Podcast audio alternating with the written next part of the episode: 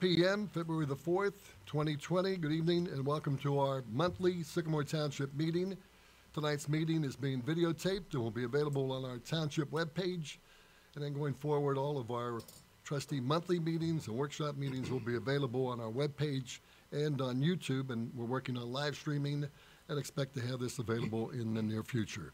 First up tonight is uh, Mr. Weedman with our invocation. If you would please stand, those who can. Uh, This is from uh, former uh, pastor at St. Vincent Ferrer, uh, Father Terry Hamilton. Loving God, as we begin our meeting, we do so with the awareness that without your divine presence here at the center of our meeting, our work will be empty. Grace us with your wisdom and vision, that we might be open to your guidance and inspiration. May all of our decisions be for the good of the township and the citizens we serve. Amen. Please remain standing for the Pledge of Allegiance. I pledge allegiance to the flag of the United States of America and to the republic for which it stands, one nation, under God, indivisible, with liberty and justice for all.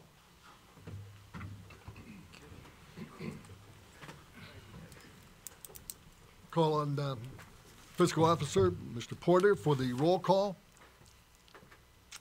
Um, Mr. LaBarber, Here. uh, Mr. Weedman, Present. Mr. James. Here. And the approval of the minutes. Motion to approve uh, minutes from January 2nd, uh, special meeting. Second. And uh, uh, our regular meeting in January 14, our 2020 workshop. Well, let's, let's do them separately. Go Okay. ahead. Motion to approve January 2nd, 2020 special meeting. Second. Any, any comments, discussion? Okay, Mr. Porter? Mr. LaBarber, Aye. Mr. Weedman, Aye. Mr. James. Aye. Uh, Make a motion to approve January 2nd regular meeting. Second. Discussion? Mr. Porter? Mr. LaBarber, Aye. Mr. Weedman, Aye. Mr. James. Aye. And I'll make a motion to approve January 14th workshop meeting. Second. Mr. Porter, discussion? Mr. LaBarber, Aye. Mr. Weedman, Aye. Mr. James. Aye. Mr. Porter, you have the, the bills and receipts? Yes, um, we have receipts of five hundred and eighty-one thousand, four hundred and eighty-nine dollars and nine cents, disbursements of twenty-two thousand, eight hundred and eighty-four dollars and seventy-two cents.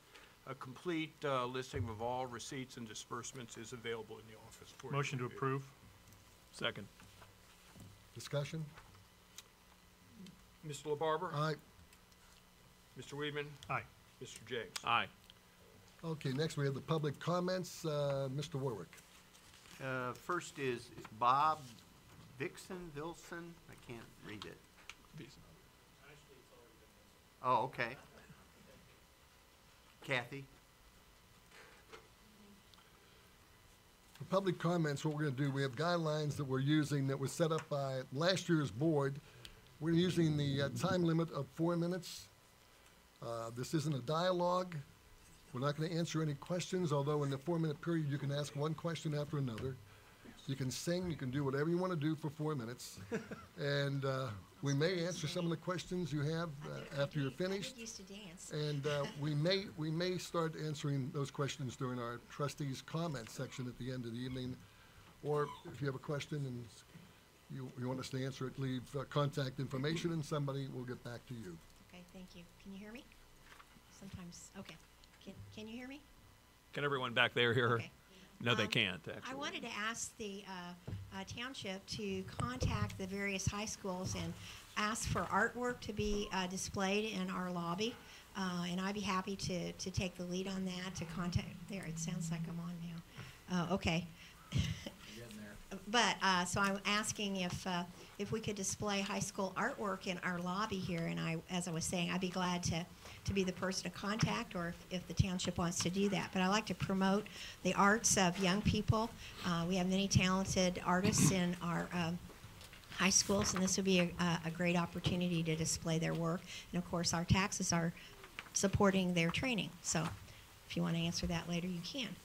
Um, I wanted to ask uh, our police officers uh, uh, this is a different question, and I did call uh, Tori, and he's not here tonight, and I asked him to alert you to this. Uh, what kind of training do you all receive regarding domestic violence? Because we had a murder suicide, the worst kind of domestic violence that there can be. And what kind of training do you have, especially in reaching out to the victim of domestic violence? We have yearly training and online training. About what? What's it teach you to do? Or maybe that's too long a discussion. Can people look at that or? Yes, ma'am. Okay, Yes, ma'am. I can get back with you and okay. discuss it with you. And is that as a group uh, uh, or online? That's just you look at it and, That's one-on-one online, but then that's a group and service training, which is yearly. okay. Well, I think that's important to have because we've, you know, we have reports of domestic violence, and of course, you have the most serious one here occur just not too long ago. Excuse me, Kathy, we, we don't want a dialogue going on. Just- Okay, sorry about okay? that. Okay. Uh, I would like for the uh, Sycamore Township to support the Cooper Creek Collaborative, uh, especially in the purchasing of addi- additional trees. Uh, The trees that are going to be uh, planted by the Groundwork Ohio Valley, which is a local youth workforce development organization focused on helping uh, young people get experience in green jobs. Each of the trees will be four to six feet tall uh, and a one to two inch uh, diameter. They're going to be good trees. Uh, there'll be a wide variety of trees, um, and if they uh, fail, there will be a replacement policy. So I'm hoping that Sycamore Township, and these will be mostly in the Cooper Creek Collaborative area, which would be over by Bechtold Park in that area.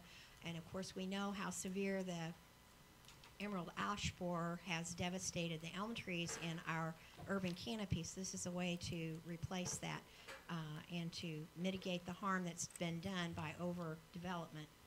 Uh, on the last note, I hope that we will support community gardens. Uh, there are people that want to have them, and I think a good place for them to be would be in our parks somewhere. You have water, you have parking, you have toilet facilities, you have electricity, and so I'm hoping that we will reach out to the people that are interested in doing that and support them in that. Thank you. Thank you. Uh, Becky Gaines?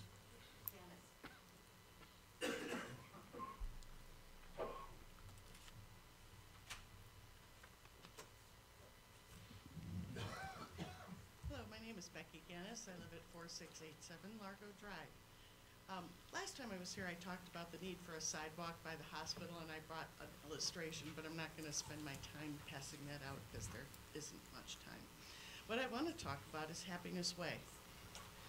Um, My understanding is that road would be closed, but apparently now it, the fence has been moved across the street and it has been, our public road has been effectively annexed onto the private site. The gate has been moved to Kenwood Road, and my understanding is that we were trying to avoid having the gate at Kenwood Road, because if we did, then they could put it on their own site. They didn't need our road. Now, Bank of America is building on the corner, busy corner of Montgomery Road and Kenwood. There are curb cuts right by the intersection, but we're not doing anything special for them. They're gonna run those construction vehicles in and out of there without any problem at all, and nobody's doing anything about that. The theater was built, all the projects on Montgomery, or on Kenwood and on Galbraith have been built without anybody having to close roads, except for happiness. Now, downtown, I park every day in a six-story parking garage. Hundreds of cars go in that and out of that garage all day long.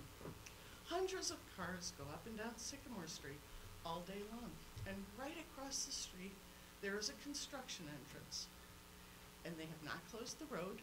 We all coexist, the cars, the construction vehicles, every single day. There's a little bit of dirt because that's the nature of construction. It's not a big deal. We drive through. But for some reason, CIG has convinced you all that it needs Happiness Way. Why is it different for them? Why do they need our road? The road that I have traveled on for twenty years, the road some of my neighbors have traveled on for even more years. Why can't we coexist on that road? There's a lot fewer of us than the hundreds of cars that are traveling on Sycamore Street every single day. We're grown-ups. We know when it's too congested with construction vehicles. We can make adjustments. When they need to help their vehicles come into the construction site, a van comes out with a flag, slows the traffic down, they bring them in, and then the traffic resumes. Why can't we do that on Happiness Way? I would like that road to come back. I think I can share that road with a few construction trucks. It's not the end of the world. Now, CIG told you that we wanted that road closed. Well, no one said it at the meetings, I want that road closed. Nobody said, I want to be inconvenienced and have less access to my home. In fact, what they said was the complete opposite. They said, we don't want that road closed. We want access to that.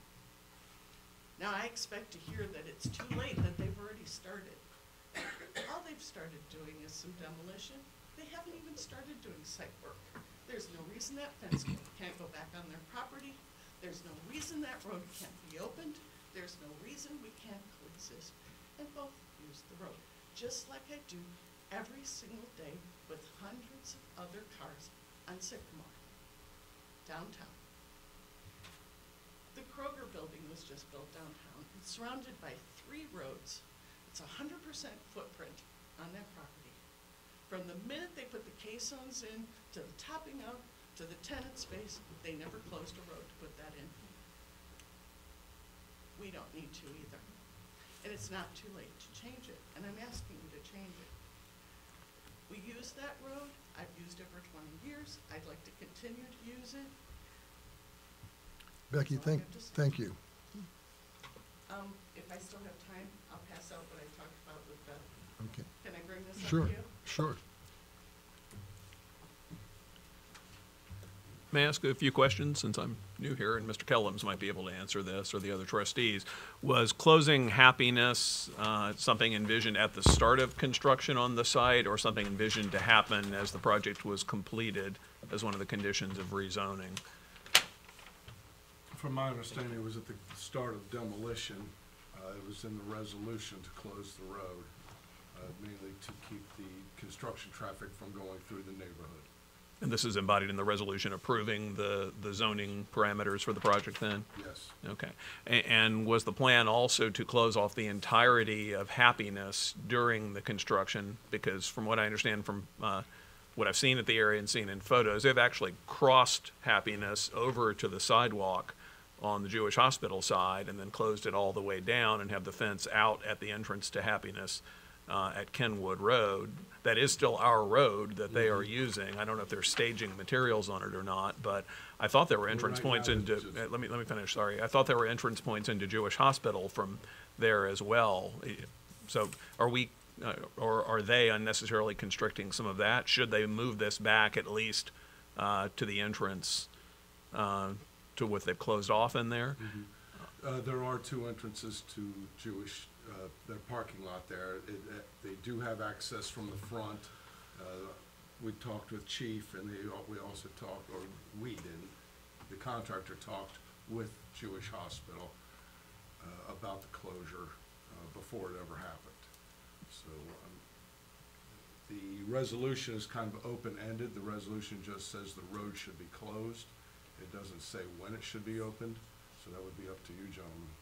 And, and was that closure based upon any traffic studies done at the time, or was it based on the understanding the residents wanted that? Wa- Was there some reason for doing it? I'm, I'm curious. Ask the trustees that. I, I think that it- it was, um, it was closed because the residents had expressed significant concern about. Let me finish this, please. Uh, the residents had, s- had, had, um, suggested that there would be construction traffic coming through Frolic and into the back side, and also parking, of which we're trying to make sure there's no parking on Frolic as well. So that was the discussion during the CIC hearings, and it, we, it was, it was touched on on multiple occasions, and I believe that's why that was put into the resolution to, to, um, to close that off. Now, I think, as Tracy has suggested, I think we, our, our thought was, let them get through the construction, So we don't have construction traffic coming through the neighborhood, and once they get through the construction, if the residents want to open it, I think we're all okay with that. I think just the biggest issue was having construction vehicles coming down Frolic and having construction workers parking on Frolic. We didn't want either of that to disrupt the neighborhood, so that was the reason for that. Yeah, and I also remember that. Tracy, one of the things, uh, a number of neighbors have called and asked about the demolition starting like at seven o'clock in the morning. But We never put a time period on that, did we? We did not. But we did have a not. noise We have a resolution. noise yeah, res- So, ordinance that starts at seven AM. It starts at seven, okay. Ray, Next is, uh, is it Jill and Ryan James, or, well, they just signed in. Were you just signing in? oh, okay. Uh, l- Let me ask before we move on, though, Mr. Warrick, that would you make a note to make opening Happiness Way a point of discussion in a future workshop? I think we should talk about that more. I, I expect that a lot of the neighbors who may have been concerned about that at time had that uh, wrapped up together with their unhappiness with the project overall, and it maybe we should separate the two issues and at least consider it and get some public input and talk about whether that makes sense going forward. And maybe it does make sense to keep it closed for now, but I think we should talk about that. Okay. Thank you. Uh, Standish?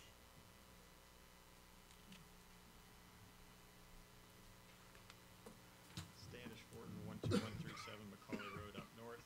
Uh, thank you all for your service. Uh, Tracy, thank you for getting me those reports. I look forward to the follow-ups on that. Um, uh, I'll try and be quick. Um, the land use plan. Uh, I want to make sure the township does not lose sight of the opportunity it has to bring itself into the twentieth century with uh, land use planning so that it does actually have what's considered a master plan. I hope that doesn't fall on deaf ears. Um, with the bills and read receipts, uh, Mr. Porter, is it possible that we could also get an update on our assets? I remember the previous administrator gave us some dire predictions as to the financial well-being of our township. I think it would be good for us to track how much money, in fact, the township does have. Um, that's just a humble suggestion. I don't think it'd be too difficult to get uh, that data.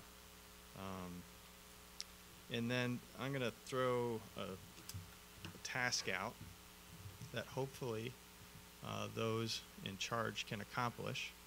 But if any of you have ever gone anywhere and tried to list Sycamore Township as a mailing address, it doesn't exist.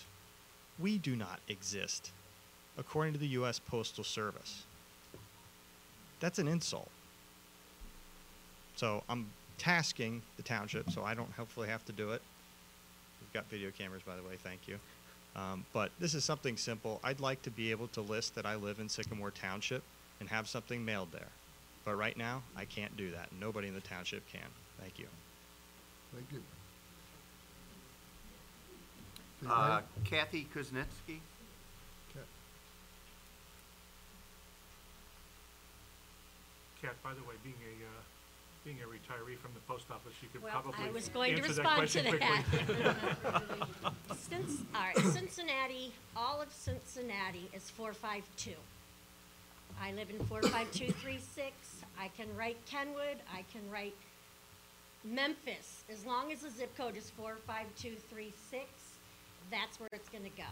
This happens to be in, well, Sycamore Township has several different zip codes. Actually, I think three off the top of my head, I don't, I don't remember. But, um, so you can write Sycamore Township, and sometimes when I even get on Facebook, it'll say I live in Sycamore. But, um, you can write Sycamore Township, and it will go to wherever the zip code is that you put on there.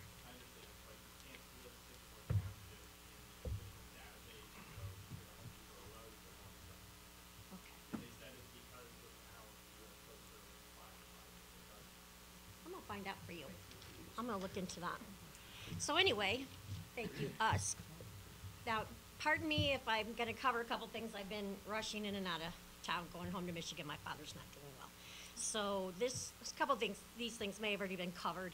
I'm gonna talk real fast. First of all, I'd like to thank, Tom responded to me, and Mr. Kellums responded to me, and the Sycamore, uh, Sheriff's Department for putting the speed thing on Styrex, it has made a little difference. I appreciate it.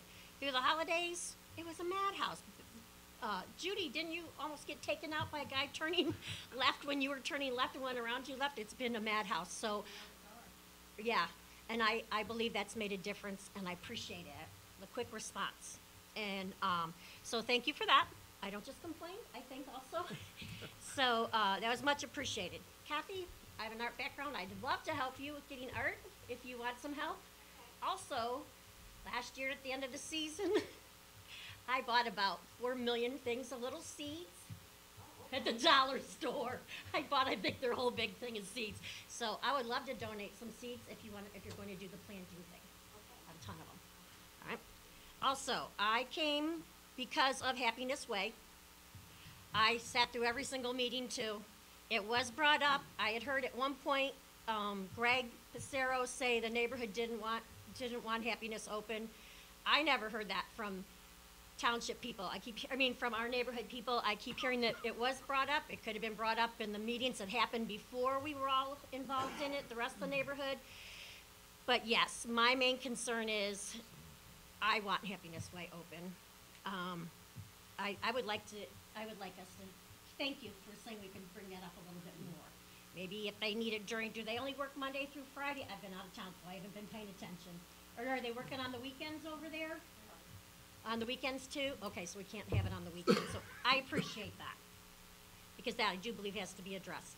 Then I just have two quick questions, I think that's everything I have here. What are they building back here? Maintenance storage facility. Okay, and are there plans being talked about what's happening over on our end of the neighborhood over there by the old Pep Boys? Any word on what's going on over there? I don't think we, we've, Not even thought about it yet? we have, we're, we're still working on it. Okay, when will we know anything about that, Tom? I don't know, I, I mean, I think we have a, uh, traffic study we're gonna address later on in the meeting here, which will actually include that property. So, Okay, We have that. There have been some discussions with uh, others about potential things that could- could go in there, though. So there's activity going on trying to figure out what to go there, but there's no plan yet. We- right, and I'm not objecting to a plan over there. You own the property, that's great. My concern is, we've heard all the rumors, and that's why I'm trying to get on top of this, ahead of the curve about taking streets out of our neighborhood. I mean, you know, we've, I'm sure you've heard us, all the rumors we've heard, so I just would like Kat, to. don't worry about that. I'm not gonna, I'm not freaked, do I No, look I'm like serious, freaking? I'm serious. I'm very calm about it, I just wanted to know, There's since a- I have been out of touch, what is going on and if we'll be involved. It's a different day. Okay, I'm cool with that. Thank you very much. That's all the names I have unless I missed somebody, 'cause I picked it up right at seven. Anybody else? Okay, we go on, move on to the sheriff patrol report, and tonight, uh, pinch hitting, we got Corporal Kidd. Yes, sir. Nothing to report. Nothing, all right. We'll move on to the EMS and fire report with, uh, Please. are you all set? Hey. Scott and Mr. Penny. Actually, I, I have a few questions of the sheriff's office, if you do have some information, if, if I may first. Is there any update that you could share as to the Hampton Inn investigation? We keep hearing arrests are imminent. Have any happened yet, or is that still I'm imminent? not sure. Okay. And I know a lot of people were concerned about the, the Kemper Road incident that the chief was also deeply involved in. Maybe one of you could address that and just provide any information you could to the public here.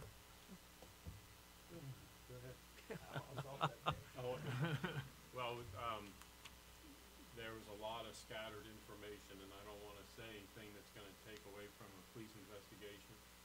Uh, I do know that, uh, there was a girlfriend and a, and, and the male that was at the residence, and the, the male threatened to shoot his girlfriend, and then he threatened to shoot any police that arrived on the scene, and when the police arrived on the scene, there was gunshots. So the police, as they would normally do, they, they backed out, took precautions, and called in SWAT team. And I think the, they called the bomb unit in for the robot, they put the, brought the robot in to search the house. And, uh, they found two deceased people in the house, so everything played out pretty much how the assailant described how he was gonna do things. So, um, other than that, I, I don't know what, I don't know what, uh, went on as far as any further investigations after that. Okay. It's one of those, one of those days. Chief, what do you have? Okay, um, I have, um, a renewal for fire inspector's contract. Um, the law director will have that for you. Uh, Doug Rath, our, our fire inspector, he's a, a private contractor that contracts with the township for his services. Um, for those that you don't know, he was a formal, uh, employee of the township for thirty-something years as assistant chief and as a fire inspector. And then when he retired, he came back and did contract work for the fire inspector. The nice thing about maintaining Doug is that he knows the township like the back of his hand. I mean, the guy knows every building, he knows every person that owns the buildings, and it makes our day-to-day activities so much smoother when he knows who to talk to, who's been the problem people, who's not been the problem people, and so on and so forth. So it's very, uh, it's, it's, a, it's a luxury to have him in the position he's in. The contract that he, when he came into the fire department with me, his contract was written as being under the zoning department under Harry Holder. So we had to update that, so we, we changed the contract over to, under the fire department, under the fire chief, and then, um, uh, kept everything else pretty much the same. The only thing I did request that I put in the contract was, uh, a little bit of a raise for him, two dollars and fifty cent an hour raise. Uh, the original contract was in two thousand six, and he's not had a raise since then. So I was requesting to, to get that raise on top of it, but everything else is pretty much, uh, the language is pretty much the way the old contract was. The, um, the only other thing I have is, uh, last Saturday I had to make a executive decision to go buy a refrigerator that went out in the station. It went totally black, so they had no refrigerator. Uh, we weren't at a point of having a meeting to get one, so I told them to go get one. Here or Up north, or, or down here. Down here. Down here. Yeah, it was, it was eight years old. Um, it, it totally, um, just quit getting cold.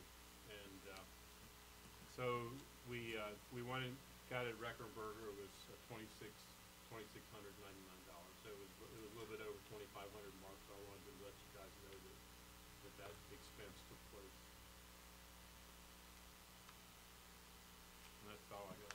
Chief, I want to ask you, there's a front page story in the Inquirer on Sunday, front page story, Cincinnati Fire Department, and the big thing was, can you trust your nearby fire hydrant?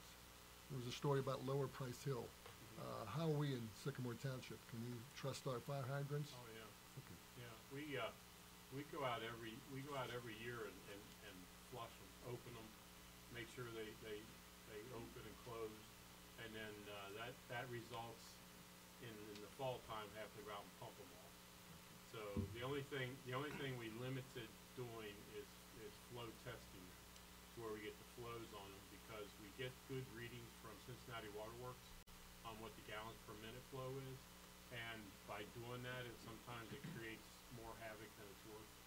We end up with busted water mains and we end up with people with rusty water in their, in their showers and their dishwashers and their washing machines and so on and so. So if, for, for us to go out and actually do a flow test, we would have to put signage up at the, at the house or, or on the street of the houses we're gonna do and give them good enough notice that if we're gonna be flow testing during this time period, don't run no water in your house. And if you do run it, run it out of a, just a tap where you're not dumping rusty water into your clothes and a clothes washing machine and that sort of thing. So it's, there's a little more to it, but because we get good numbers from Cincinnati Waterworks on our flows, we, it's not that critical that we do it.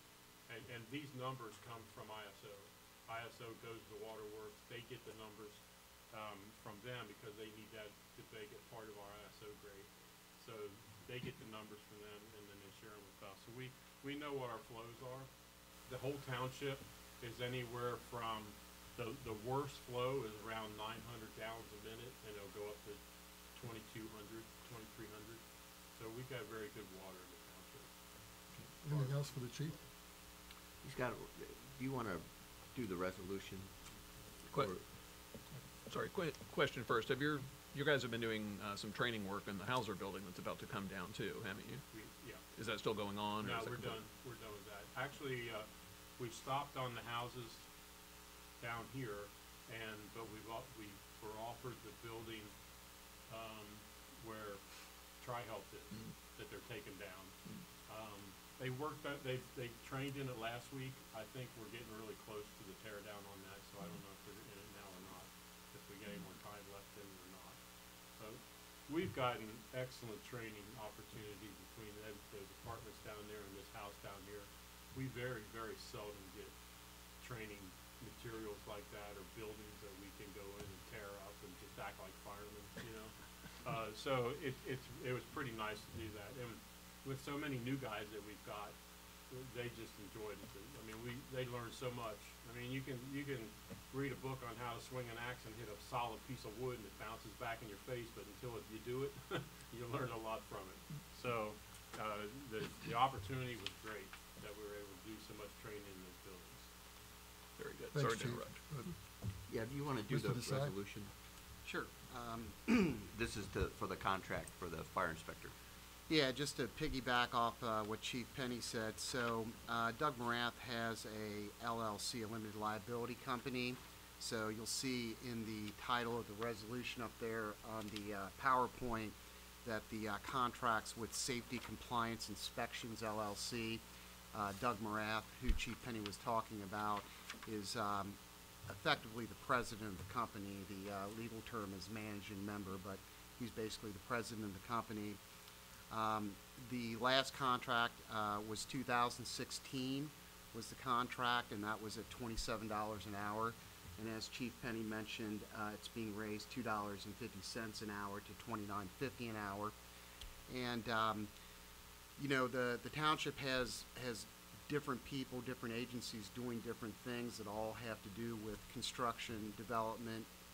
Um, we use the Hamilton County Building Department to issue permits, uh, building permits if you want to build something new.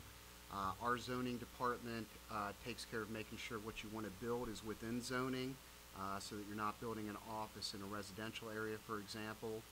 And then part of all that, you have to review these plans that people submit. And one of the things you review for um, is compliance with the Ohio Fire Code uh, to make sure smoke detectors are where they need to be, safety lights are where they need to be. And that's what Safety Compliance Inspections LLC is going to be doing uh, for the township in part. And then Chief Penny also doing the annual fire inspections that are required as well, correct? Right. So that's, um, the contract's attached to the resolution, um, and it's available online if anybody wants to take a look at it. It's not very long, but the resolution just calls out that we're going to be entering into a contract with Safety Compliance Inspections, or SCI, for the services that I just mentioned. Um, that blank line you see up the top of the contract will of course be filled in once the resolution, if the resolution is passed. And then, um, Mr. Morath's company will be engaged to do their work. So, Mr. Chairman, I have for, uh, the board's consideration, uh, a resolution authorizing a contract with Safety Compliance Inspections LLC for the provision of life safety and fire inspections, as well as fire building plan review, and dispensing with the second reading, sir. Motion. Second. Discussion? Just a few, a few questions, if I may. Do we bill out uh, Doug's time for some of this, uh, for some of the services we do provide and recover We some of don't- that, or is this an? Not billed out that way, but Doug, Doug has made more in plan review fees than what we paid him Okay. last year. A lot. So he, his, the revenue that we get in from him is, is mainly through plan review fees and permits that he issues. A- Anytime, anytime a, a new or an existing construction, they have to do welding permits, fire hydrant usage, uh, anything like that, they have to come and get a permit for it, and charge. The, the plan reviews that he does, when, when he gets those plans in, that big around, they, that, that packs a lot of money. You know, compare, and, and every one of the, every, everything that gets done in the township has to have a plan to it. And then on, and then the other thing is, by state law, we have to inspect yearly hospitals, nursing homes, uh, childcare centers, foster homes, um, and, um, uh, I think that was, and hotels. Those have to be done accompanied by a state fire inspector that comes down from the state. So, uh, he, he's definitely involved in that too. Okay, The, Mr. the part of the, the part of the contract that is in there on after hours, uh, Doug does a lot of after hours inspections, uh, off hours, and most of them are very early in the morning. He's, he's doing a, he has to do a fire inspection or do a, uh, um, something where they're testing the system on a building that opens up at eight o'clock and is a thriving building, they'll usually request to get that done at like five o'clock in the morning, four o'clock in the morning, so it's all done and finished. So when they open up, it doesn't disrupt the, the normal business hours. So he'll, he'll come in and do that. He charges for the extra, and we pay him a little bit more to do that, but it all works out. He still make, we still make money on it. Thanks, Jim. Very good. Mr. Porter? Mr. LaBarbera? Aye. Mr. Weidman? Aye. Mr. James? Aye. Okay, roads, maintenance, and uh, we got- recreation report? Mr. Chair, uh, could we just have a motion on the then and now uh, PO for the refrigerator? Motion to approve Second. for two thousand six hundred ninety-nine dollars.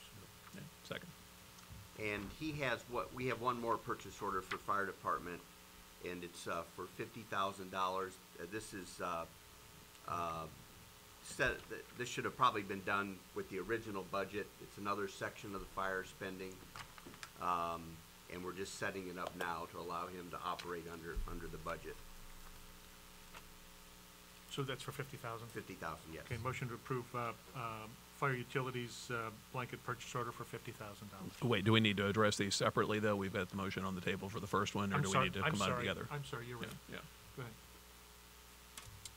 Mr. LaBarbera? Aye. Mr. Weidman? Aye. Mr. James? Aye. And I will now make a motion, uh, for a blanket purchase order for fifty thousand dollars for fire utilities. Second. Discussion? Mr. Porter? Mr. LaBarbera? Aye. Mr. Weidman? Aye. Mr. James? Aye.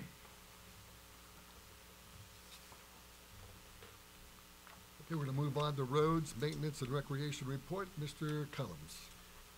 Okay, the first thing I have is that I- I've given you all a list, uh, basically an inventory of our trucks uh, that are used by the maintenance department. Uh, Attached to that is a capital program like of what we would like to do in the next few years. Uh, The International at the top is, is the oldest truck. That is still in our fleet as an extra truck, even though we bought, buy one to replace it. Now that our parks has expanded and that we're doing uh, all the mowing in-house along with the treatment of uh, all our public spaces as far as weeds, uh, also fertilizer, we need more vehicles, obviously, so that's what that's being used for. Uh, whereas this year in twenty twenty, I'd like to replace, uh, two-one, which is, uh, fifteen years old, uh, needs a lot of work, as you can see on, on here, at eighty-eight thousand plus miles. Uh, the miles aren't extremely a lot, but with those miles comes a lot of idle also, and rust, uh, because of, you know, a lot of the salt that they're in all the time, so there's a lot of, of rust on, on those frames. So we're looking to re- replace that this year along with, uh, the pickup truck, which is, excuse me, a two thousand one, that has hundred and thirty-two thousand miles on it. Right now, we're using that to, uh, pull our second unit that, uh, cuts grass on our public spaces, right-of-ways and all that. It's got plenty of power, but it's just not heavy enough. Uh, we worry a little bit about the stopping power on that. It needs a lot of work. It's got some oil leaks on it. And, uh, so we're looking to replace that and that be moved to our mechanic to be used as a service truck right now because, uh, he doesn't have one, so if he has to go out in the field, he's always scrambling for a truck. Uh, we're trying to find a blazer or something that he can drive. So, uh, if, if you look down at the, uh, capital program, we're looking to make that into a service truck. And then later in two thousand twenty-two, with our small dump, we would like to just keep that dump and take the bed off of it, put a service body on it, so he could use that. It's a much heavier truck, and then we would get rid of that pickup, which, uh, that, that pickup should be able to last as a service truck from now till then. So, uh, if you have any questions uh, about any of these trucks or our capital program, I'd be happy to answer those for you. So I'm confused. Who's going to be driving the new pickup then, and what's the purpose of that pickup? That is going to be for the parks. And that's pulling a trailer with lawnmowers Okay, so it's replacing the one currently doing that, and we'll be Yes, hauling that, and okay. The one that's currently doing that is going to go to the mechanic for a service truck. Okay, all right, It's the thanks. F-350. The That F-350. is the three fifty, yes. And Mr. Desai, uh, has a, a couple of, uh, resolutions for those. You would entertain those. I, I, I'm sorry, I had a few other questions about it first. I, I've seen some of the backup materials for this, and I just, for my own education. Um, uh, did we solicit pricing from multiple sources for that? I understand there was, on, on the bill of sale or proposal I saw, it said there was a, a government discount of some kind, I think, but did we, uh, look elsewhere for that as well? How did we go about doing this and choosing the pricing? We did look elsewhere, and, uh, so we chose that price because it's below the state bid. Uh, This, this company has worked real well with us. Uh, we went for the state bid first, obviously, who, which was at Middletown Ford. They called Kings, their government, uh, concession was even better than the government pricing. We also called Castrucci, they couldn't touch it, so this was the cheapest price that we found on the F-350. Are those the sources we typically go to when we bid around, or do we look statewide or in Kentucky or elsewhere? I'm, I'm No, usually curious. just in, in this area, uh, usually we do state bid, but if we can beat the state bid, then, we, we don't put out for, you know, we don't necessarily advertise if it's lower than state bid.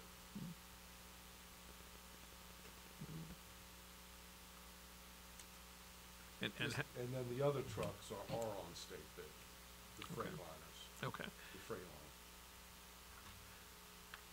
And, and how urgent is this need currently? I know you've got the capital plan here to follow with that. Uh, Mhm. you said the brakes are, are not so good on that in hauling mowing equipment. Yeah, that three fifty, it's desperately needed.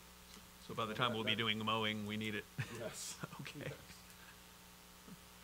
We're on borrowed time with that truck now. Okay, well, one other question of our administrator then, because we're depending on you to be our, uh, the board's eyes and ears on the money and having a fresh look on all of this. Does this expense make sense at this time from your perspective? I think so, given the maintenance cost and the fact that it has been planned out. Um, I, I don't see any reason not to follow the plan at this point. Okay, that answers my questions. Thank you. Mr. Chairman, I have a resolution for the board's consideration authorizing a contract for the purchase of a 2021 Freightliner M2106 truck and dispensing with a second reading. Motion. I'll second that. Discussion, Mr. Mr. Porter? Mr. LaBarbera? Aye. Mr. Weidman? Aye.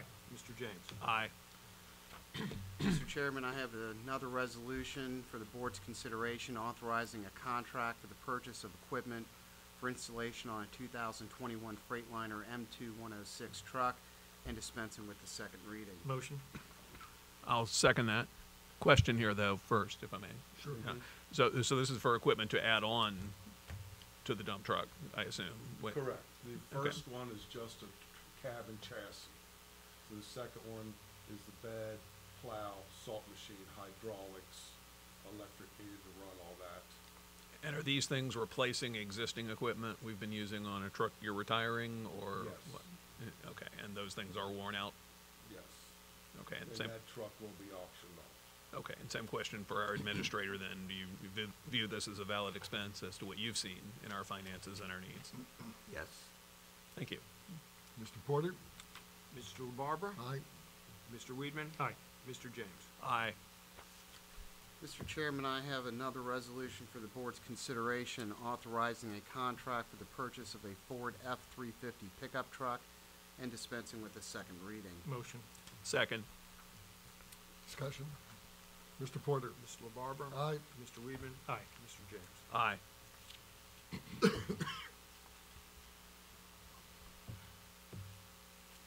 you, gentlemen. Tracy, you have something else?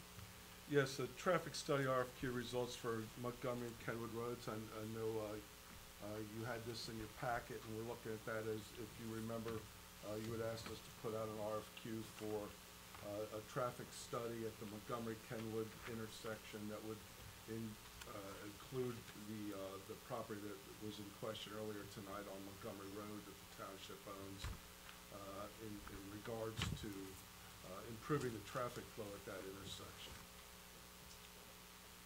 So we, we put that RFQ out, we got three, uh, submittals with that from TEC, Strand, and Kleinger's. I also, uh, sent those over to the county. Uh, Mr. Steve Rudolph and myself went through the ratings, as far as who we thought, put the best submittal in. TEC came in first with us, Strand second, Kleinger's third. Talked to Hamilton County, uh, Jeff Newby, the traffic engineer from Hamilton County, called me. Uh, he said that, uh, they thought the TEC would do the best job, uh, because they are a quality company and their familiarity with the area. And they thought Kleinger's would be second, and Strand third. So, uh, both of, uh, both of the jurisdictions selecting TEC, I would, uh, my suggestion would be that that would be who would be hired to do the traffic study. My opinion on that is we should, uh, that, no, I would say none of this, uh, uh, that should be addressed and paid for by the developer, whoever that is who purchases that land. I would say we forget about that study for right now. I think this was a study that we were trying to determine, uh, we heard during the CIG, uh, case that, uh, the biggest problem we had was that the Kenwood corridor was going to get an increased amount of traffic. And our goal was to try to figure out how we could resolve that issue, and this was to address the request by the residents to resolve that issue. Um, uh, It also encompasses the property that we own, which was purchased for the purposes of access management. And um, uh, I think that this is a- a prudent, a prudent thing for us to be doing right now. Um, We know that the bottleneck is at Montgomery and Kenwood Road. We know that, engineers have told us that, our county engineer has told us that. And so I think that is the, that should be our focus, that we should try to determine how we can better move traffic through that intersection. So um, I'm, I'm in favor of the, uh, of the proposal. I- have some questions about it here, actually. I, I've looked through the backup materials we have as to the ratings that, um, Mr. Kellums and Mr. Rudishofer did, and, uh, there are several categories in there. Again, I'm, I'm new to this and unfamiliar, so I'm gonna ask what may be dumb questions, but, um, for the first, uh, four rating categories, um, all three applicants were rated identically. It was only the last two, the, uh, past performance and the project approach, where the ratings differed a bit. And I'm wondering, what, what standards do you and Mr. Mr. uh, apply in analyzing those things? Are there particular things you're looking for in the letters of interest that you get? Uh, I've, I've looked at the letters of interest too, and I see they, they express in different ways what they plan to do, but many seem to be about the same. Or do you go by past performance of that particular contractor with the township or with ODOT? Do you reach out to others? All, all three, yeah. So, uh, the first three, uh, you know, one is project managers. They all had very good project managers with a lot of experience that we thought had equal experience and, and know-how. Uh, when you get down to the bottom, we were talking about consultants' past performance and project approach. We do call other people plus, uh, their performance on township, uh, projects in the past, along with calling Hamilton County, which is why I called the county to, to get their input to see what they thought. So we do call around also. For these in particular, did you call around other than to the county? Uh, we called, uh, I called ODOT and I called, uh, Alash and, uh, somebody else, I don't remember off the top of my head, it may have been Sharon, but Did you ask about particular projects they had listed as their prior projects? I know each of them listed several things they had worked on. And, and just ask them how their performance was on that project. Do we have experience with all three of these who provided the LOIs? Uh, we do, n- we have experience with all of them, but not necessarily on a traffic study. We have experience with TEC, Clyde Strand, we just have, uh, experience with them on construction. They, uh, not construction administration, but design. Uh, They are the ones that are doing the roundabout at Conray right now. So that, that is my experience with them. Cost-wise, do we have a, a basis we can compare them on as to what this might cost going forward if the township were to move ahead with engaging them? We do not. That wasn't actually a factor in the bidding process, was it? No, because it's not a bid, it's just a a request for qualifications. And then after you get the request for qualifications, then you go back to your top firm for a proposal and negotiate with them on that. And if you can't come to a negotiation uh, settlement, then you would move on to your second. But that is not part of the RFQ. Okay.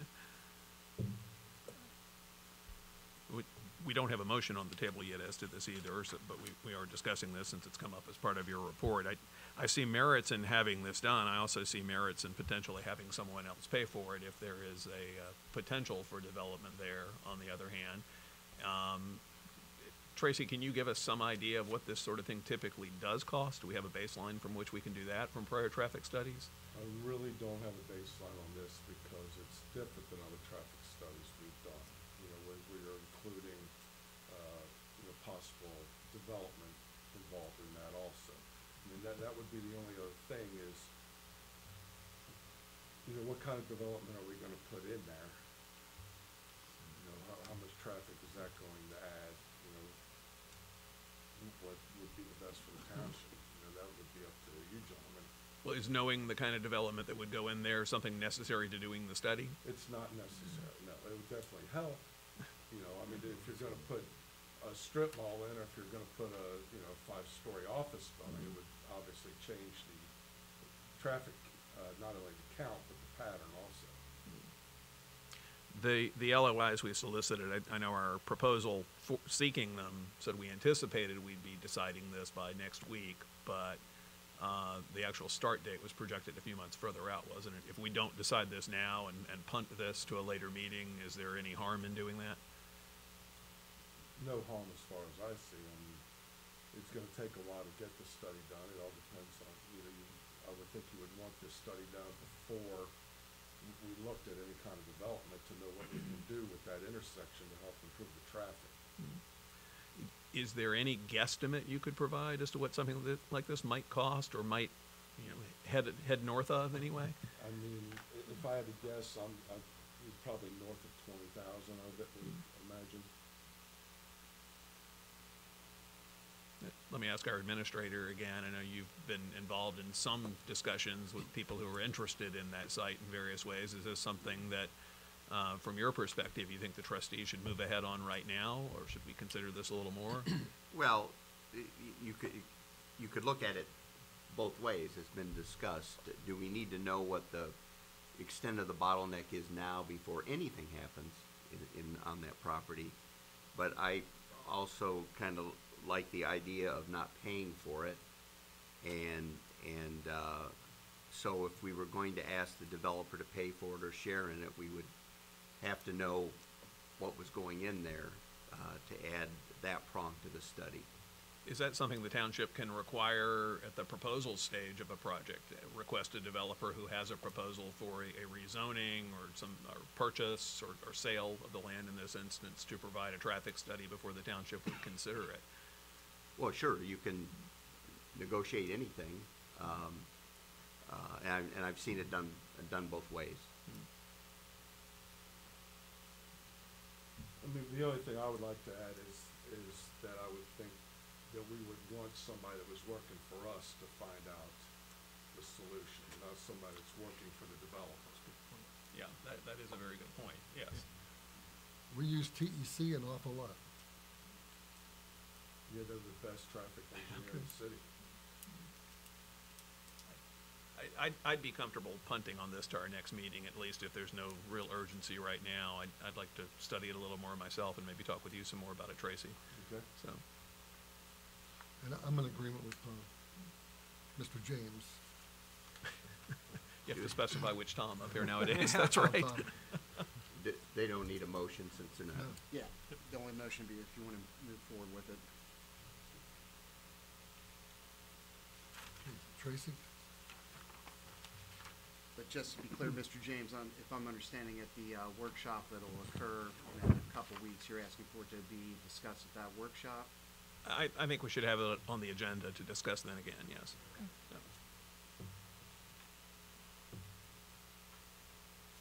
Mr. Collins? Okay, next I have a, uh, a, a PO that I'd like to explain. This is for Sycamore Water Main work. Uh, this is a purchase order for one million ninety-four thousand eight hundred fifty-six dollars. Now, this is for new water main and services, uh, all along the Sycamore Road project, uh, the whole length from Plainfield Road to Kenwood Road. Now, Waterworks is paying for this. We just included it in our contract with our contractor. Waterworks has already given us nine hundred thirty thousand, six hundred twenty-seven dollars and sixty cents, which we have deposited in our, in our bank. So, uh, they, they, the way we usually do these projects is they include it on, in our, uh, in our bid, so that we have one contractor doing the whole project. They front us eighty-five percent of the money. As the water main is put in, we pay for it all the way up to the end. Uh, the- they reimburse us for the remaining, uh, part after the eighty-five percent is gone, when the project is. Tracy, what's, what are the last three digits on that? One million ninety-four thousand eight hundred fifty-six dollars. Eight five six, okay. Um, I'll make a motion to approve, uh, uh, purchase order for one thousand nine, uh, one million ninety-four thousand eight hundred and fifty-six dollars to, for Sy- uh, Sycamore Water Main work, uh, in our road project. And I will second that. Mr. Porter? Mr. LaBarbera? Aye. Mr. Weidman? Aye. Mr. James? Aye. Mr.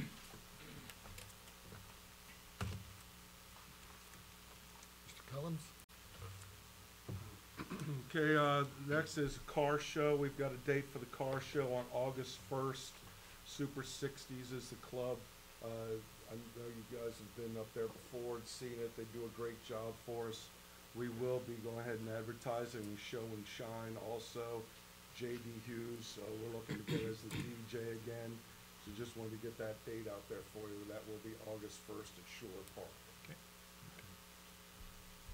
And then, uh, besides that, uh, going back to, to maintenance, I, I, uh, we had put a couple trucks on gov deals, a couple of our old ones, that we thought we might get four or five hundred bucks for, cause they were really worn out. One was a nineteen seventy-nine Ford tractor. I actually hate to see it leave, cause it's the only piece of equipment that was here when I got here.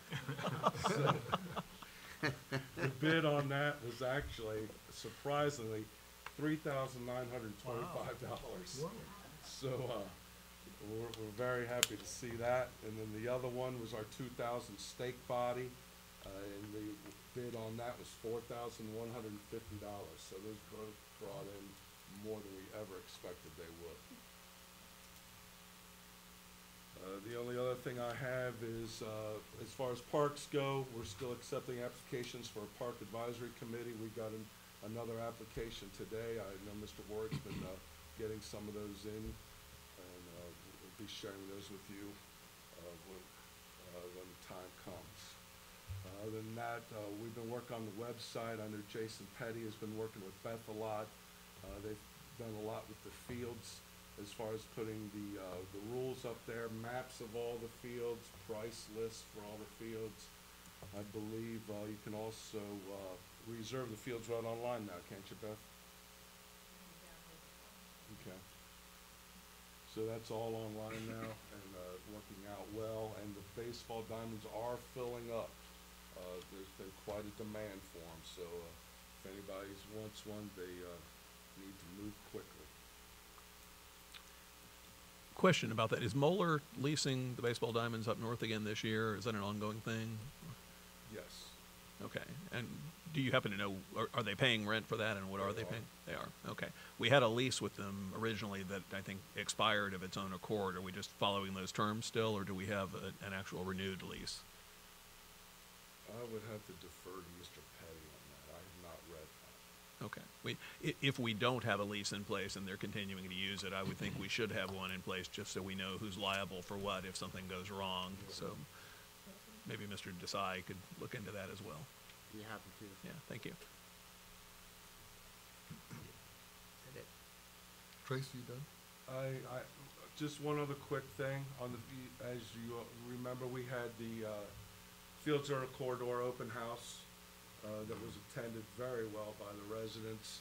got a lot of, uh, input from there. Uh, wanted you know that we heard quite a few talk about sidewalks. We did have a meeting with Sharonville and Hamilton County and all three consultants, uh, considering a safe route to schools, grant that would be good for sidewalks. Uh, Sharonville is the one that will be, uh, heading that up. They have submitted something on behalf of us and them, we'll be awaiting to see what, what comes of that. But in the meantime, we're going to try to, uh, we're changing the plans a little to grade, uh, the roundabout, the intersection, everything out, that it can have sidewalks, uh, put in at a later date. So, just wanted to pass that along. That, that brings to mind another question. I sorry, sorry to keep peppering you with questions here, Tracy, but, um, Ms. Ganis, in a prior meeting, had asked about the possibility of a sidewalk on at least a limited portion of Galbraith Road on the Jewish hospital side of it, because it's difficult to, to walk along through there. Uh, there's just grass there. I- Is that something we've ever looked at? Is that something extraordinarily costly, or that we'd run into great expense for, or is that something we could do? Yeah, I'd have to look at it, I don't know if there's, the main thing would be is there enough right of way? You know, they widen that road a little, if we had to purchase right of way, it would obviously be expensive.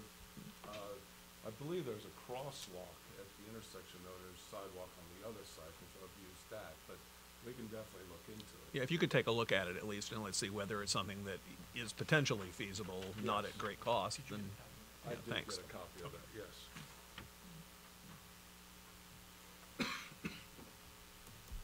That's all I have, sir. Okay, the law director report?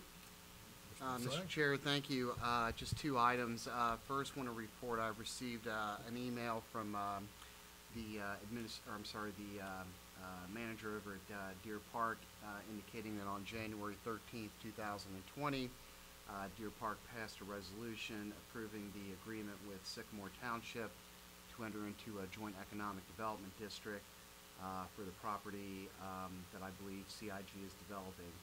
Uh, so we're awaiting a fully executed contract from them, and I expect at the next, next workshop meeting, I'll be presenting the trustees with a, uh, uh, signature page to countersign. So that's good news, and I know, uh, Mr. Warrick has been working hard, um, with, uh, the manager over there to, uh, get the, the JED board meeting set up, so, you should be hearing news about that, um, as we move towards, the end of winter.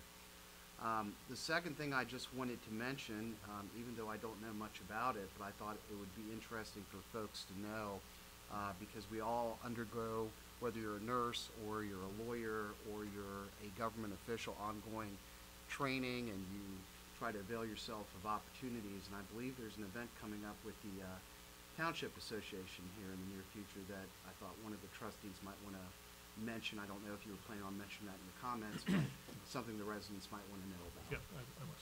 Yeah, so Mr. Weidman's going to talk about that, but that's all I have. Thank you. Thank you. Uh, uh, Administrative report, and our administrator, Mr. Warrick. Yeah, I'd like to uh, uh, mention the uh, Park Advisory Committee. Um, We did put a structure uh, on the website and on Facebook as people apply. And I would point out that that structure has not been approved by the board. So at some point, when we have a roster of folks and we bring it back, we are going to ask the board to approve that structure or direct us to amend it. We currently have five applicants, and I believe um, uh, the structure that we borrowed from a- a- another uh, local government uh, was calling for six plus, uh, plus, Jason. plus J- Jason Petty uh, to chair it. So we've got, we, we have five uh, applicants right now. It'd be nice to get some more, and it'd be nice to get them a little more spread out in other areas of the township. So we'll, we'll go ahead and ask for some, some more again, and then, uh, uh, I guess when we get to the next meeting, the workshop, we ought to, uh, explain to the board where we're at, and, uh, maybe ask for advice or approval on the, on the structure.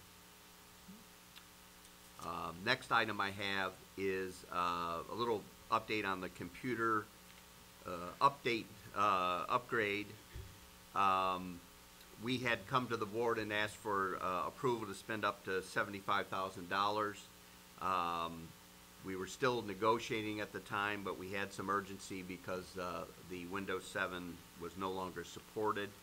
Uh, happy to report that even, uh, right after that meeting and our negotiations that week, we, uh, had a, a quote from a couple different places and we had, uh, settled on, uh, a price of sixty-six thousand three hundred. Uh, the committee took, a little closer look, um, and, uh, asked a lot of good questions. Uh, uh, Chief Penny, Tracy, and Skylar, uh, had a lot of good ideas. Skylar kind of walked point on it, and we were able to get everything that we needed for fifty-seven thousand eight seventy-eight. So we came in well under the seventy-five thousand dollars. We appreciate the board giving us that much room to roam, but, uh, that one turned out, uh, pretty good. Thank you. All of the hardware is in, right, Skylar? Uh, it, it is downstairs, ready to be set up. Okay, so hopefully it'll be installed here over the next two or three weeks.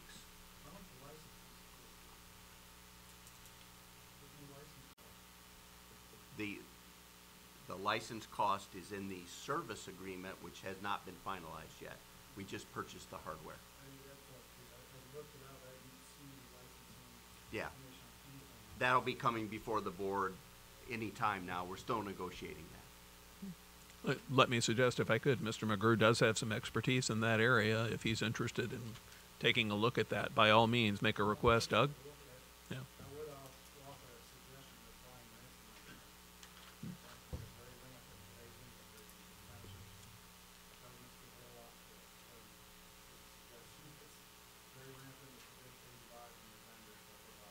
Yeah, That's a good thought, too. Okay. Uh, next, uh, the, a timekeeping system was mentioned, uh, uh, by our law director. He had concerns with the way we were doing it in the modern age. And so we talked to Paycor, which is our, our payroll company, and said, do you, can you recommend something like that? Well, the person who came and met with us knew exactly what the problem was. I hate to admit that our law director might have been right about something, but, uh, he was. He said, I know exactly, I know exactly what the, uh, what the issue is, and here's what everybody is doing, kind of a thing. So, we, I put in your packet a little explanation of what this will be. It's not like the old days of using a time clock. Uh, it, people can actually, uh, clock in on their phone or on a computer. Uh, their supervisor and HR department can, can, uh, watch it and help with any discrepancies and override them. Uh, but it will give us a much better track of, um, a much, a much better record, I guess, would be the thing to say, so that we, if we ever have a, a problem in the future. Um, it's twelve hundred dollars to set it up, and there's a monthly charge of seventy-some dollars, I believe. This would just pertain to, uh, maintenance and administration. The fire department has a a separate, uh, timekeeping system that, that, uh, would not be included in this.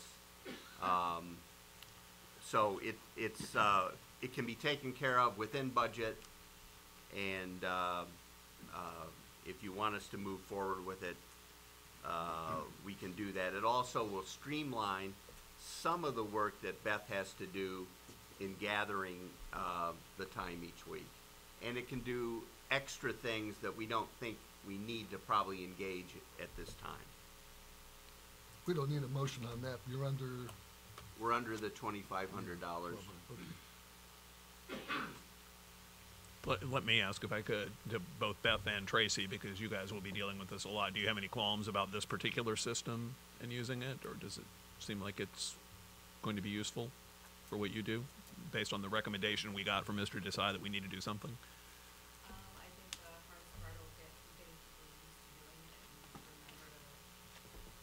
think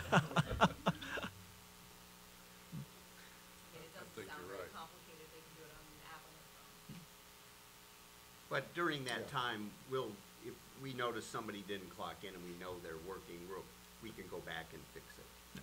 They'll still get paid. Yeah. Let's hope. Yeah.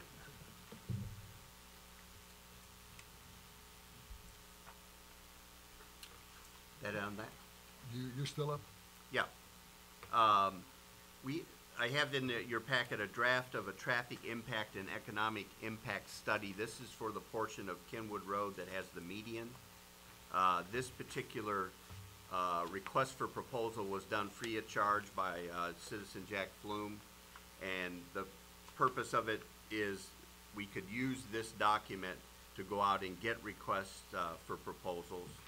Uh, The next step, though, with this would be to uh, send it down to the county engineers and get their input, uh, which also doesn't cost anything, uh, other than the amount of money we send to the county anyway.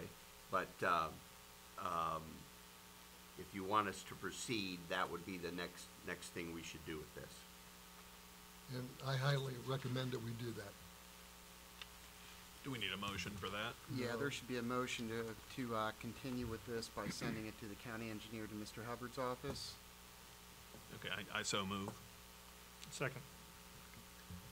So just to be clear then, though, there, there's no cost to us to do this from this point, to get this put together and even to issue the RFP. It would only be if we accept it at that point, there's a cost?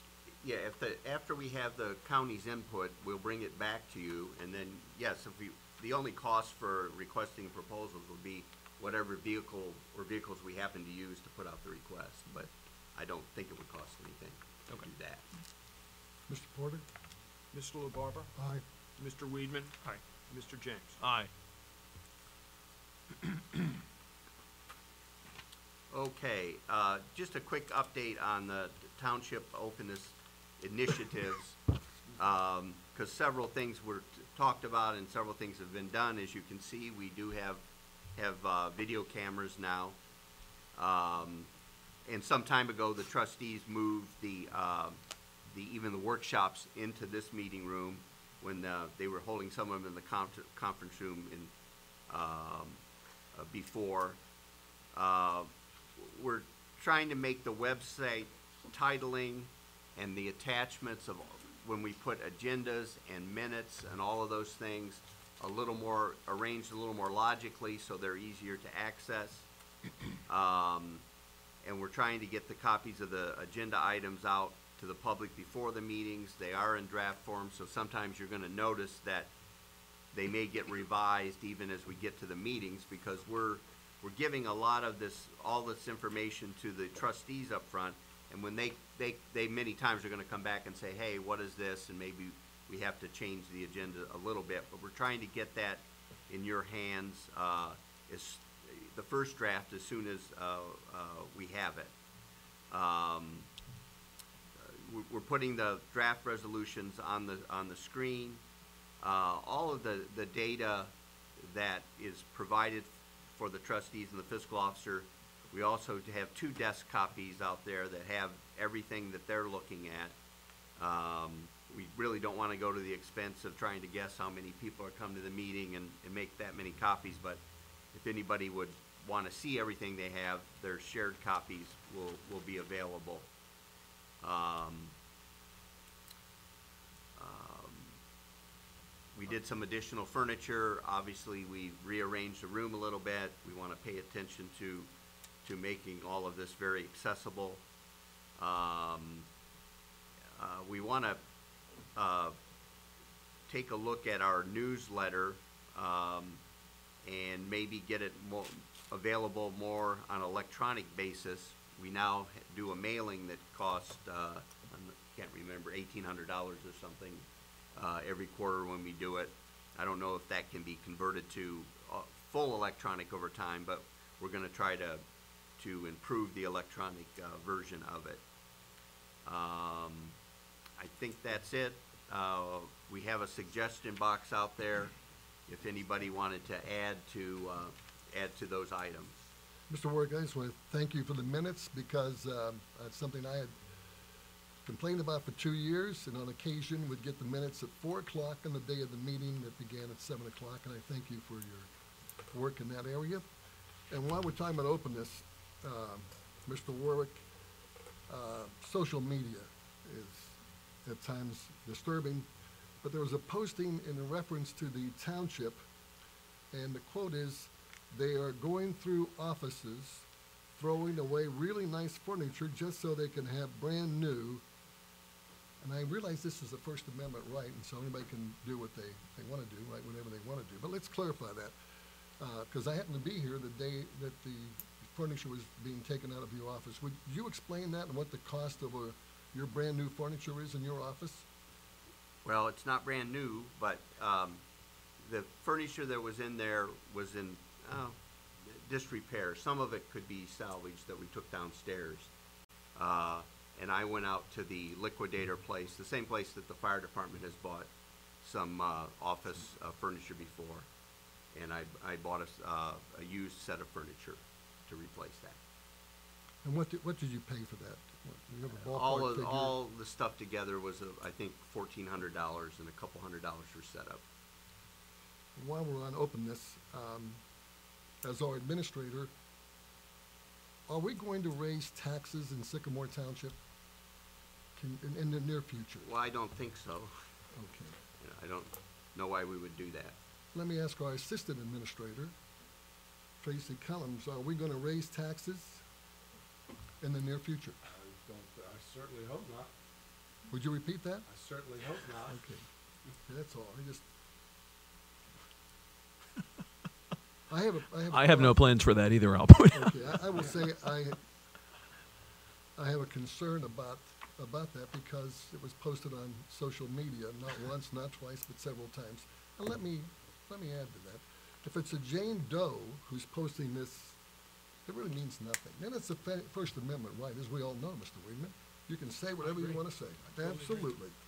But when your wife is Karen and she's posting it on social media, and you are the assistant administrator, I'm just gonna throw this out there. I, I would think she has credibility because she has inside information. So I'm just throwing that out there, and I know that that's First Amendment right. But, uh, I'm glad you clarified that by saying that we're not gonna raise taxes, so I, I thank you for that answer. We'll re- Mr. Work? Yeah, to return to the agenda, the, the, um, the, the contract that the, uh, trustees asked us to, uh, negotiate and, and finalize with ESP, which is the folks that are doing the, uh, videoing, that, that contract ha- has been ex- executed at the prices that the board, uh, saw. If I could make a comment also, first of all, uh, welcome to ESP Media. And uh, there are people who are here operating the cameras live and doing a live production here, which isn't being live streamed yet, but will be soon. Um, I'd, I'd like to commend my fellow trustees for making that happen. Thank you both. You're welcome. And uh, Mr. Weidman, you set that in motion before the end of the year, before I took office, to start getting video in here, and I, I appreciate that. Um, I'd like to thank the staff also. I know a lot of these uh, changes in the way we've been doing some of the things here in the township to make sure we're communicating even better than before has been a burden for some, uh, some of you, just in changing habits more than anything else, not out of not wanting to do that, and I, I don't mean to suggest that, but uh, I, I appreciate all the extra work that has gone into that to get some of these new processes in place. So thank you all. Um, and, and answering all my questions about that, I know it's probably annoying sometimes, but I, as I said, I'm learning. I'm a newbie here, so thank you. I have one last item, Mr. Chairman. It's a resolution that uh, uh, raises the funds to the CIC, which is the clearinghouse for the folks who work in a JED but live in the township, and they're able to get the earnings tax refunded to them.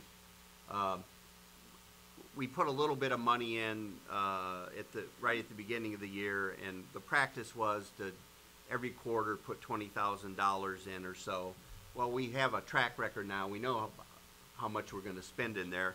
So we're just asking, uh, to put seventy thousand dollars in, uh, with this resolution, and that will, that will have the money in the CIC for the rest of the year. I'll make a motion to, uh, transfer seventy thousand dollars to our, s- oh, you do, I'm sorry, go ahead. Sorry. Um, Mr. Chair, yes, to, Mr. Work, are you finished? Yep, yes. Mr. Chair, I have, Yeah, go ahead. Mr. Chair, I have a resolution authorizing and directing a transfer of funds to the Sycamore Township CIC Inc., the designated Community Improvement Corporation of Sycamore Township, for funding grants and operating costs and dispensing with the second reading. Motion. Second. It- Any If I- discussion? Yeah, and actually, I'd just like to note something here um, for the public's knowledge here. Uh, I'd like to commend Mr. Desai, first of all, for working on this and other resolutions. If, if anyone out there actually reads these things, besides the two lawyers up here and the trustee, the other trustees as well, um, I, I've made it my mission, and Mr. Desai has also made it his mission to make some of these a little more explanatory than they might have been in the past as to the basis for some of these and what they're doing. So you'll see with it here on the screen, there's a title, there are a bunch of uh, things that we lawyers call recitals there, where it has all those whereas clauses saying why we're doing things. So that 10 years from now, if someone looks back to see what happened in a resolution, it's got some context, which is useful because sometimes you lose that and you've got to go dig it out of minutes and other things. That's not to criticize what's gone on before, it's just a way to be more informative about this here. So, uh, people also like to joke that uh, lawyers used to get paid by the word, so maybe adding more words is something we can't help but do. Um, but uh, Mr. Desai is not being paid that way, I assure you. so, but we, we hope this is something the public appreciates and, and the trustees appreciate too as we look at these um, and consider them so we know what we're doing and putting them in place. That figure of seventy thousand, in the past, what we've done is, uh, every few months, we keep coming back, keep coming back, so this way it'll hold it for a while. Yeah, this should, this should get us through the year, I think. Mr. Porter? Mr. LaBarbera? Aye. Mr. Weidman? Aye. Mr. James? Aye. That's all I have. That's it? Okay, we'll go to uh, zoning department and Mr. Miller. Sure. Uh, just to let everyone know that, uh, Land Use Steering Committee, um, is, is now meeting bi-weekly, uh, Monday mornings at eight thirty. Uh, we actually just had a meeting, it was January twenty-eighth, uh, and so we'll have, we'll have our next one, uh, next week. Tracy, we, we actually moved that, it's not on Monday.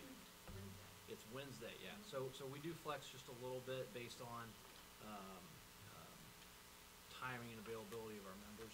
Uh, but generally, they're gonna be on Monday mornings bi-weekly, uh, held in this, in this meeting room and, uh, open for, uh, um, you know, to the public to sit in and, and view. Uh, recently, at our last meeting, we talked about, uh, the Montgomery Road corridor and, uh, how we see that changing over the next ten to twenty years.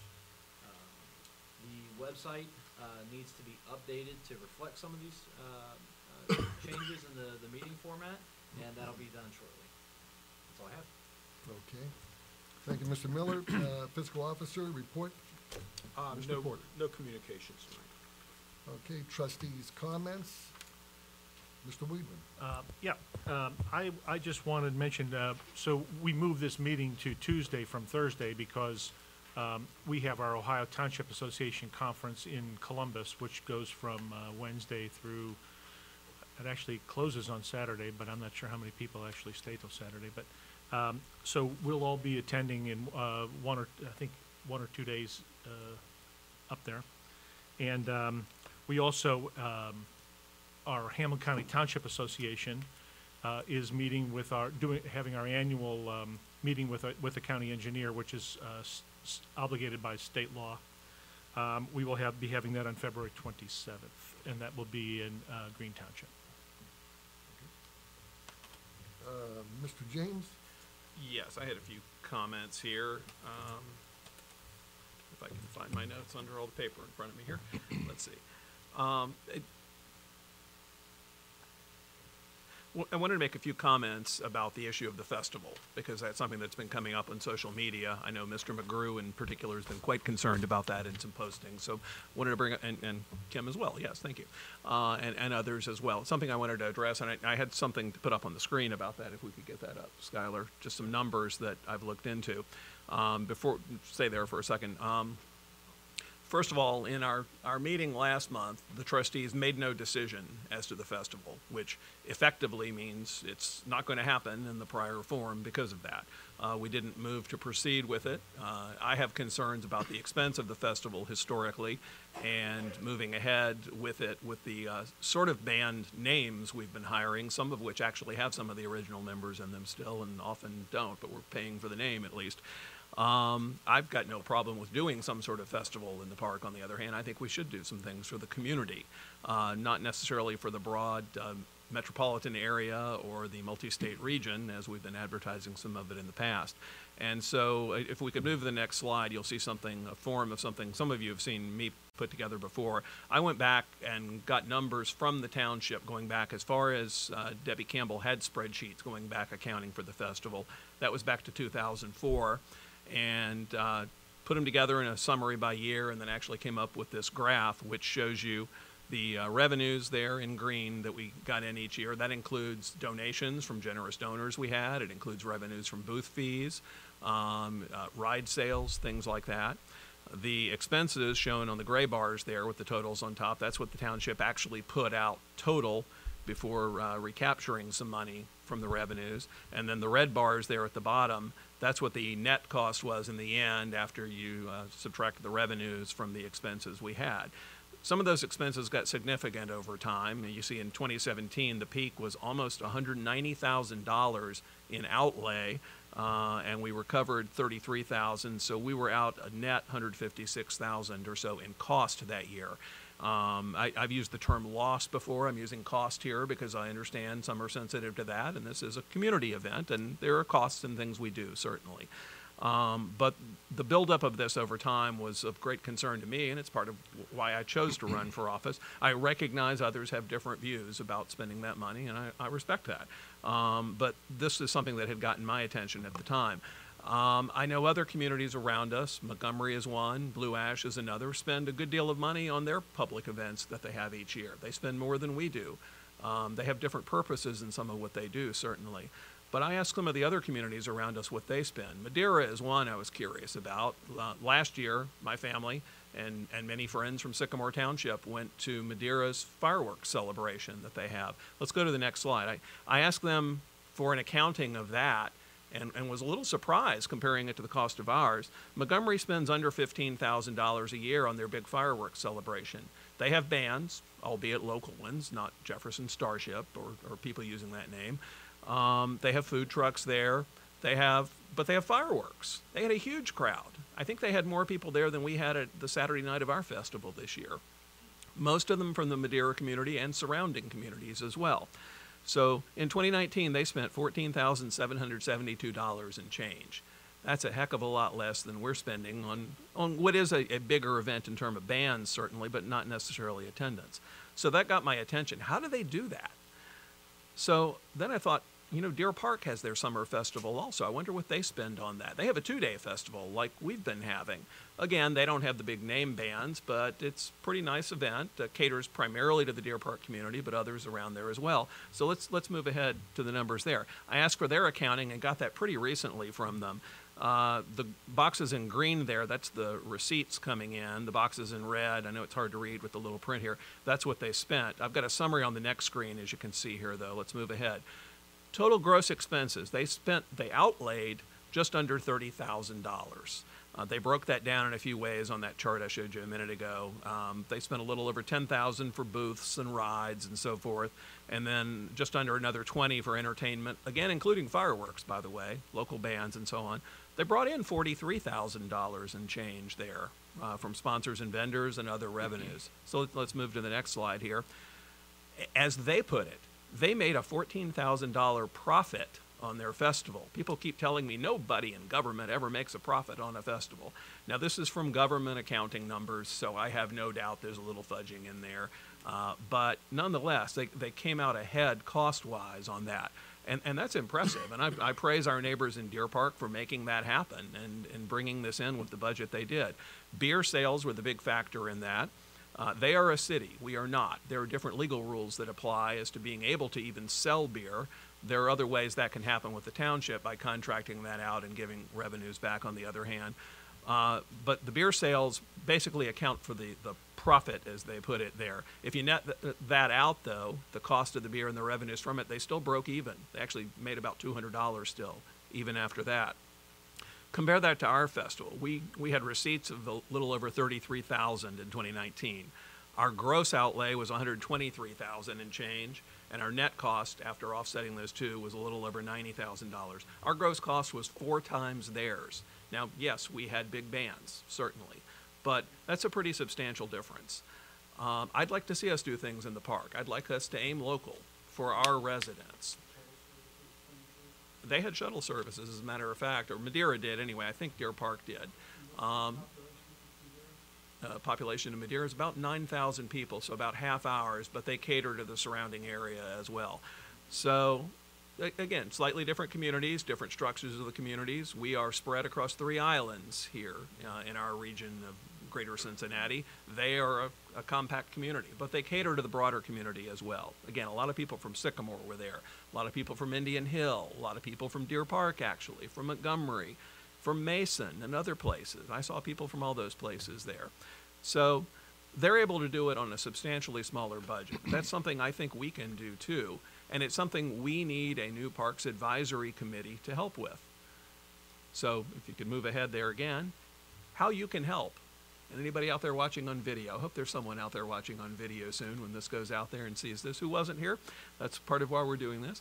Um, here's how you can help, though. You can help bring new and better events to our parks by getting involved in the Parks Advisory Committee.